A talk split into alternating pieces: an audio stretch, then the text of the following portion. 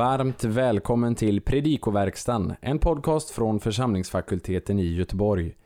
Daniel Johansson går alldeles strax igenom kommande söndags evangelietext, men först så skulle vi vilja passa på att uppmärksamma dig om Bibelhelgen på FFG som i år arrangeras den 7 till 8 oktober.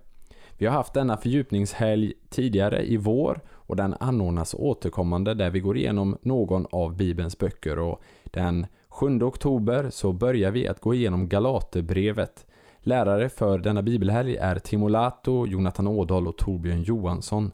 Om du skulle vara intresserad av att vara med på den här fördjupningshelgen, denna bibelhelg, så kan du anmäla dig till info ffg.se eller ringa oss på expeditionen. Detta behöver dock göras senast den 30 september. Du är varmt välkommen till bibelhelg på FFG. Men nu, en genomgång av kommande söndags evangelietext. Vi önskar dig god lyssning. Andra årgångens evangelium för femtonde söndagen efter trefaldighet är Matteus 11, 28 till och med 30. Vi noterar inledningsvis eh, några språkliga saker i texten. Adverbet deute som inleder vår läsning fungerar i Nya Testamentet som en hortativ partikel, en uppmaning med betydelsen kom. Deute pros ME påminner om Jesu kallelse av lärjungarna i 4.19 där det står Deute opisomo kom bakom mig. De två participen kopiontes och P. fortismenoi är bestämda av en gemensam artikel. I det fallet indikerar artikeln att de fungerar som en enhet. Verbet kopiao syftar närmast på att vara trött, sliten av hårt arbete eller svårigheter. Inte på att vara engagerad i arbete som man kan få intryck av när man eh, läser eh, folkbibeln. Bibel 2000 verkar läsa Copiao som en synonym till fortizzo och lämna den ena oöversatt. Folkbibeln 98s översättning av eh, eh, P. Fortismenoi med bär på tunga bördor är också lite problematiskt. Eh, det låter som man tar verbet som aktivt men det är passivt. Så jag skulle föreslå att man översätter Kom till mig alla ni som är trötta och tyngda av bördor. Kago är en så kallad krassis. Det är en sammansättning av kaj och ego. Kaj är här ett exempel på så kallad kaj konsekutivum. Att kaj uttrycker en konsekvens och att vi får översätta det med så. Så ska jag ge er vila. Eh, vi går till vers 29. Satsen hotti Prajs, eimi tai peinos te kardia. Här kan vi förstå hotti på två olika sätt. Antingen är hotti kausalt och begrunda föregående imperativ ta på och lär. Eftersom jag är mild och så vidare. Eller uttrycker hotti vad vi ska lära av Jesus. Lär av mig att jag är mild och ödmjuk i hjärtat. Nu är det så att i övriga NT och i Septuaginta så tycks det inte finna några, finnas några exempel på att hotti, när det följer på verbet manthano som här, har kausal betydelse. Det skulle alltså tala för översättningen Lär av mig att jag är mild. Det passar också bra i sammanhanget för föregående avsnitt, inledningen egentligen på hela det här avsnittet, verserna 25 27, har ju talat om den gudomliga uppenbarelsen. Eh, liksom i vers 28 så uttrycker Kai eh, här i 29 eh, konsekvensen av en föregående imperativ sats. Eh, vi kan också notera att i de här båda verserna så finns det ett underförstått villkor. Om ni tar på er mitt ok och lär av mig så ska ni finna vila. Tais psychais, eh, det är själar i pluralis, avser antingen själen i kontrast till kroppen eller personen som helhet. Och vi får översätta med era liv. Eh, eller kan man uppfatta det som en semitisk omskrivning för ett reflexivt pronomen och vi översätter med er själva. En del menar att det är just den här senare betydelsen som föreligger. Eh, för den föreligger nämligen i Jeremia 6.16 som den här utsagan anspelar på. Det som talar för alternativ 2 är ju att de här verserna ytterst sett syftar på uppståndelsen i vilken både kropp och själ ska få vila. Så för egen del så tror jag att man bör översätta i enlighet med alternativ 2 eller 3. Vers 30 inleds med konjunktionen gar för eftersom. Eh, det framgår inte av Bibel 2000. Eh, och grekiskan är ju explicit om att eh, stöd för löftet om vila finns i, i vers 29 så det borde, bör framgå i översättningen.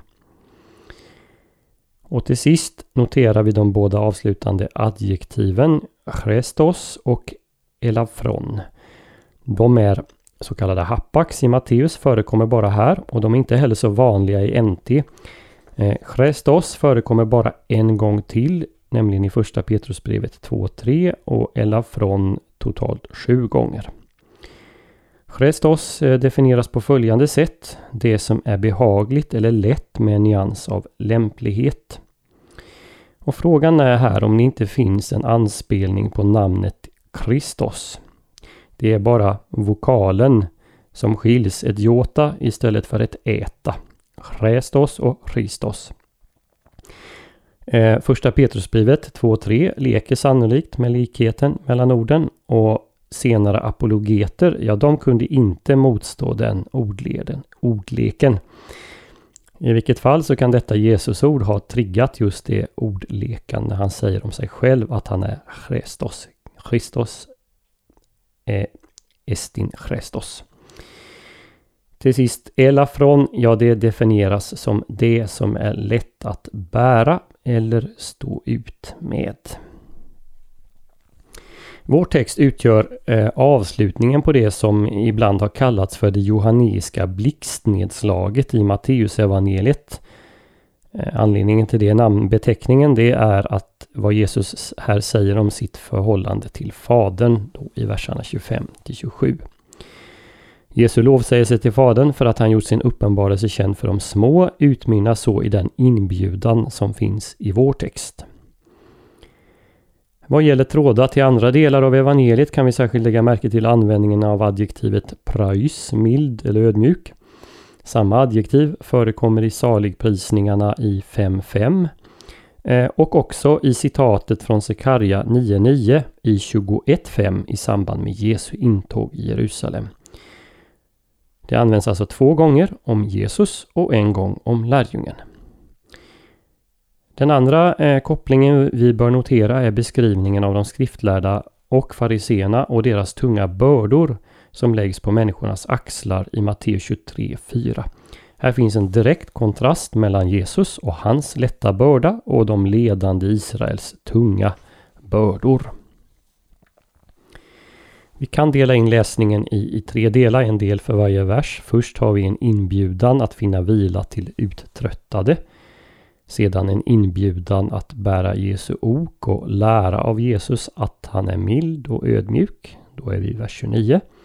Och till sist en avslutande motivering. Jesus har ett milt ok och en lätt börda. Vers 30.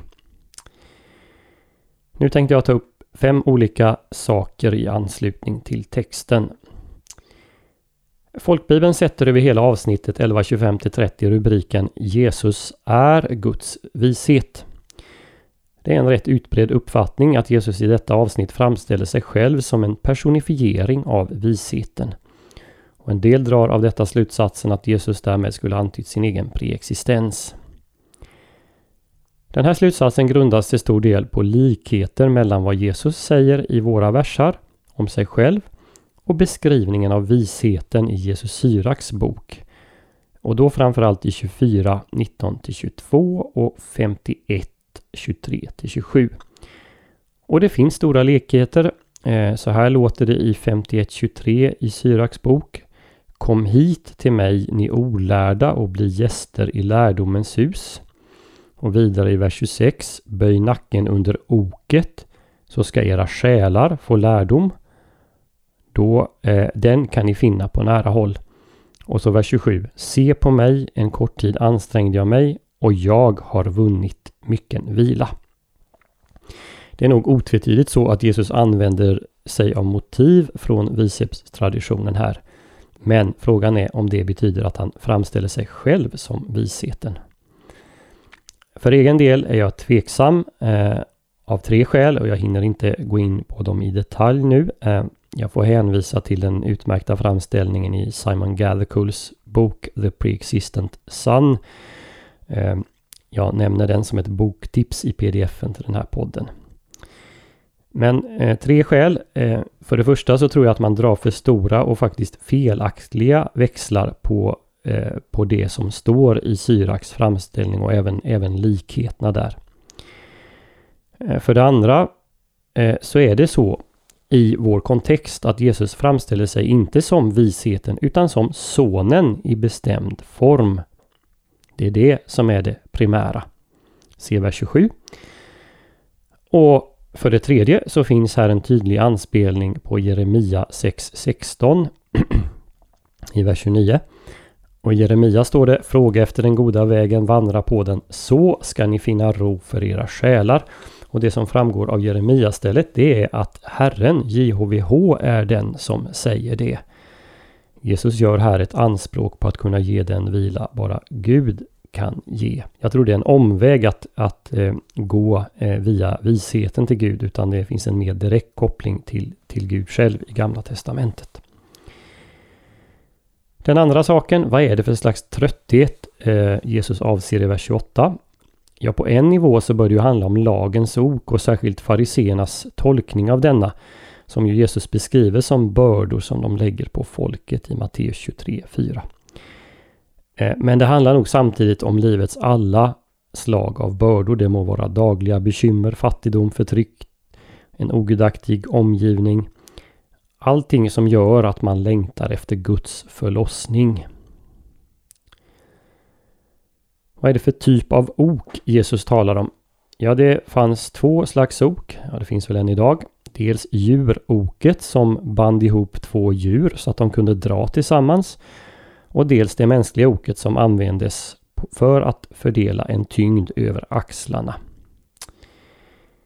I Gamla Testamentet är oket som symbol mestadels negativ och beskriver ofta socialt eller politiskt förtryck. Exempel på detta finns i Första Mosebok 2740, Andra Mosebok 667, Jesaja 58.6 och det är fler ställen. Jag har räknat upp dem här i pdf-en. Eh, men i senare judisk litteratur är det framförallt en positiv bild, okets bild. Man talar om att med glädje frivilligt ta på sig Toras ok, Toras ok, lagens ok. I kontrast till detta så beskriver Apostlagärningarna 15.10 lagen, eh, eller åtminstone en del av lagen, som ett ok i negativ mening. Och oket som för samman två människor det används som bild i Andra Korintierbrevet 6.14 och Filipperbrevet 4.3. Nu är det så att en del utläggare tänker sig att Jesus här talar om djuroket, det vill säga att man tillsammans med Jesus bär hans ok. Och det är ju en tilltalande bild. Men då Jesus inte uttryckligen säger att han vill dela bördan tror nog ändå jag tillsammans med de eh, kommentarer som förespråkar det, att det här rör sig om det mänskliga oket. Men, och det bör noteras, poängen med oket är ju att det ska lätta bördan. Det är betydligt lättare att flytta en börda från en plats till en annan med ett ok än utan ett ok. Jesu ok lättar bördan och det leder till vila. Den fjärde frågeställningen då, vad är, vad är det som oket egentligen symboliserar här? Ja, här föreligger det flera förslag. Lydnad för Guds vilja. Lydnad gentemot Jesus. Lojalitet mot hans undervisning. En personlig relation med Jesus. Om vi utgår strikt ifrån närkontexten så måste svaret vara att bli en lärjunge till Jesus.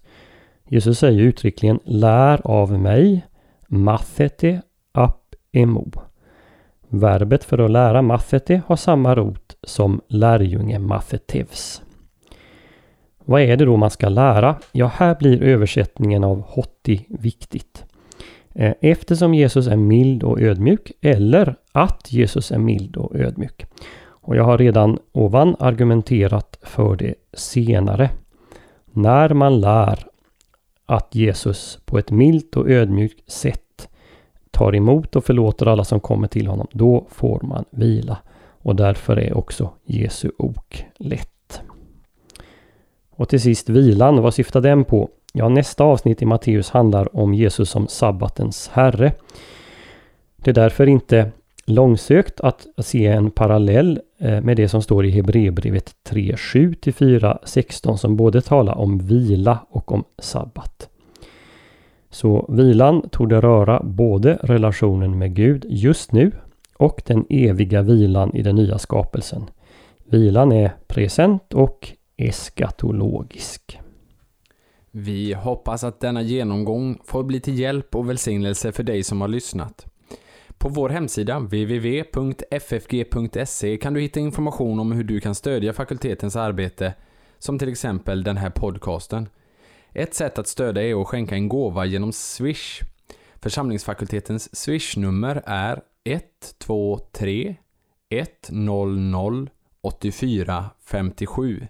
Alltså 123 100 84 57. Mottagaren som anges är Peter Isak Bens utbildningsstiftelse. Märk gärna gåvan FFG Podcast om du vill stötta just denna podden. Så önskar vi allt gott och Guds välsignelse.